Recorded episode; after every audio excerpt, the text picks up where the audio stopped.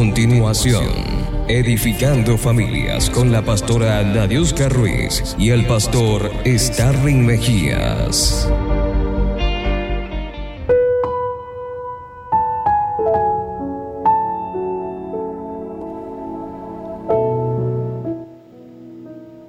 Seguimos en el segmento Edificando Familia. Un saludo a todas las personas que en el día de hoy han dispuesto su corazón para escucharnos. Por acá tengo un mensaje que me llena de gozo, de satisfacción, que nos están escuchando desde Lima. Y esto es Annalise y Valle, mi tía Valle. Los quiero mucho. Y bueno, que Jehová los bendiga, las guarde. No nada más ustedes, sino todos aquellos que hoy ponen su oído atento a la palabra del Señor. Qué bueno poder saber que, que hay herramientas, que no hay excusa para no poder escuchar la palabra de Dios. Dice que tenemos que buscarla mientras pueda ser hallada. Dicen que no podemos, no tenemos que ir al cielo para buscarla, no tenemos que ir al mar para buscarla. No, ella siempre está cerca. Ella siempre está cerca para todo aquel que la quiera buscar. Hoy en este segmento, como siempre, estoy con mi esposa Nadiuska Ruiz. Vamos a, vamos a estar tocando un tema. Y bueno, aquí está Nadiuska para que esté llevando ese saludo. Bueno, agradeciendo al Eterno la oportunidad que nos da de hablar a nuestras amadas familias, que sé que nos han estado siguiendo cada sábado. Y hoy tenemos un tema muy interesante porque hablamos de que la familia es el diseño perfecto de Dios. Pero, ¿qué cuando tenemos conflictos? A veces nos turbamos porque estamos viviendo conflictos, situaciones. Y por eso en el tema de hoy, el Señor, a través de su palabra, a través de su manual de instrucción, también nos va a hacer ver que en medio de aquellas cosas que nosotros llamamos imperfecciones, Él también se glorifica. Y todos tenemos nuestros puntos donde hay que fortalecer. Por eso es que hoy debemos estar atentos y con el oído muy presto a lo que la escritura nos enseña para poder resolver conflictos familiares. Y hoy, le hoy tiene como título este, este segmento, eh, ¿qué dice la palabra acerca de los problemas familiares? ¡Wow! Qué, título, porque esto lo podemos llevar al hogar y, ahí mismo nos damos cuenta, he peleado con mi hermano, he peleado con mi esposa, he peleado con mi mamá, con mi papá y, es hora de, de en el camino y examinarnos. Y esto tiene que ver con los problemas familiares. Dice la, la historia que esto no es nada nuevo, siempre han existido. Pero como dijo Nadiuska, dice que la familia es el diseño perfecto y sí se puede, sí se puede solucionar, pero ¿cuándo llegan los problemas? Cuando nos salimos del diseño. Maravilloso ir conociendo cuáles son las pautas bajo las cuales nosotros debemos ir avanzando y ponernos de acuerdo, ser uno, vivir juntos y en armonía, es todo un proceso. Cuando nosotros estamos en la parte de noviazgo podemos pasar largas horas conversando, podemos vernos cada día y no agotarnos. Estamos relajados, no tenemos los mismos eh, compromisos y situaciones que vienen a nosotros cuando ya estamos casados. Por eso es que es un proceso también donde cada uno va adaptándose y a pesar de que muchos ya tienen muchos años viviendo, siempre vamos a enfrentar diferentes tipos de conflictos dentro de la familia. Bueno, y es bueno siempre hacer historia y siempre ir al Génesis, al inicio, al principio, en el Berechí, como lo dice su lenguaje original en hebreo, Berechí. Y bueno, haciendo un poquito de historia, vemos que la rivalidad eh, existió eh, en ese tiempo. Y, y, está ese ejemplo, pues, está ese ejemplo que surge cuando Caí y Abel, Abel Jacob y Esaú José y sus hermanos. O sea, los celos siempre han existido desde ese tiempo. La esposa, las consecuencias negativas, todas estas cosas que, que han estado ahí de una forma negativa y están ahí como un ejemplo, es para no hacerlo. Así es. Por eso nosotros debemos estar al pendiente. Los problemas familiares no son nada nuevo. Y en un mundo caído, en un mundo donde el pecado ya está, a quienes debemos armar más, es decir, a nuestras familias, a menudo se convierten en aquellos con quienes más peleamos, porque hay convivencia.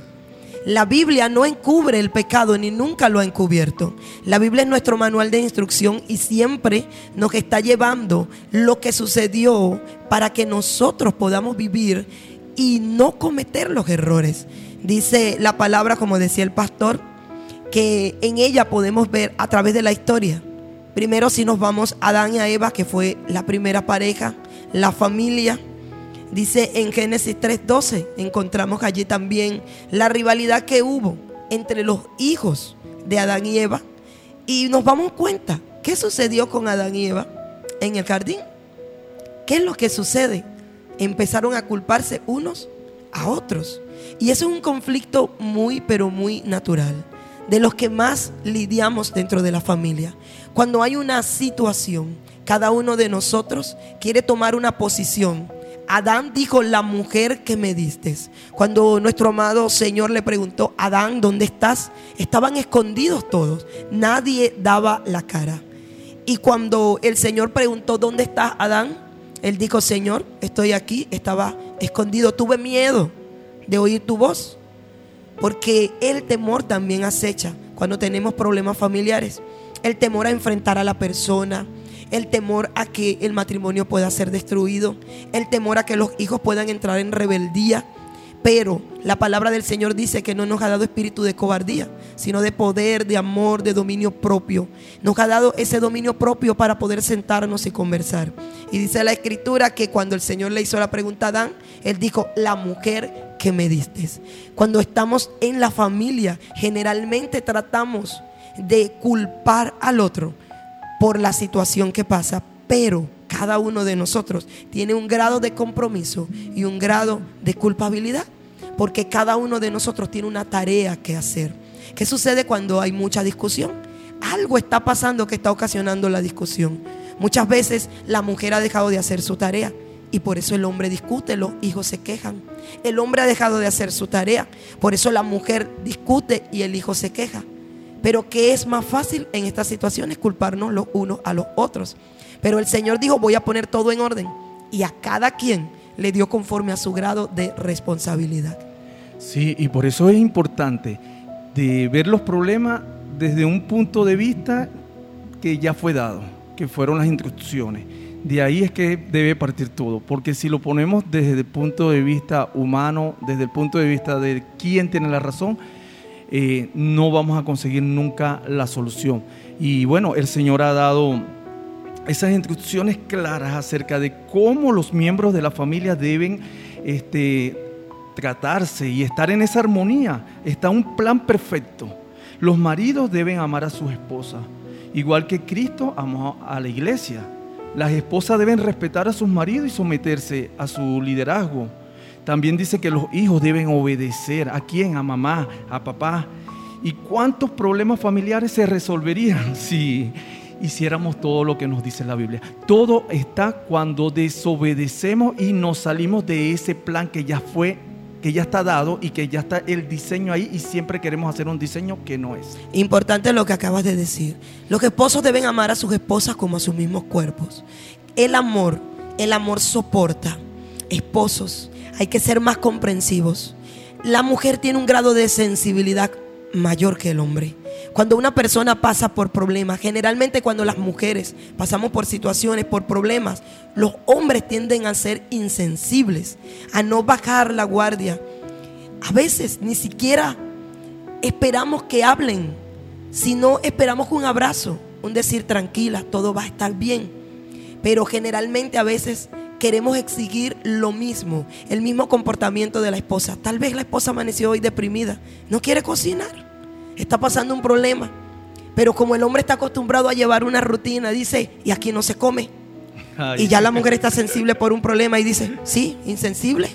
Amaneció hoy deprimida. Todo el tiempo es lo mismo.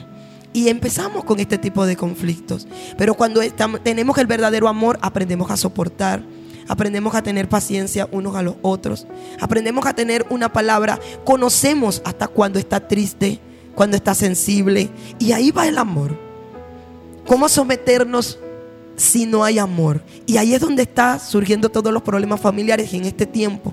Falta de ese amor genuino que va más allá de un amor de atención, un amor real.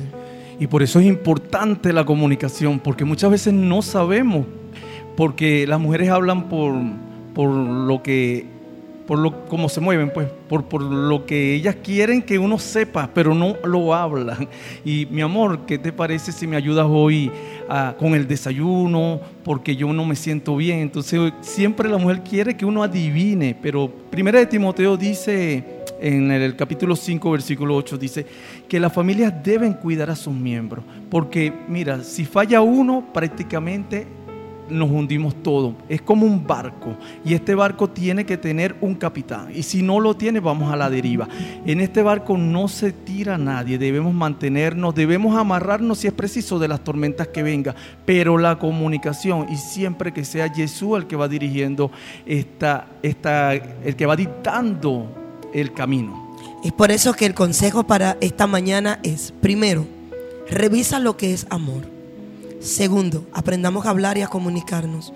Tercero, aún con nuestros hijos, tengamos paciencia y tengamos la instrucción adecuada con el vocabulario adecuado. Saquemos de nuestras casas la gritería, el enojo, la ira, la falta de consideración, porque eso no nos ayuda cuando resolvemos los conflictos. En amor y en armonía podemos hacer todo perfectamente.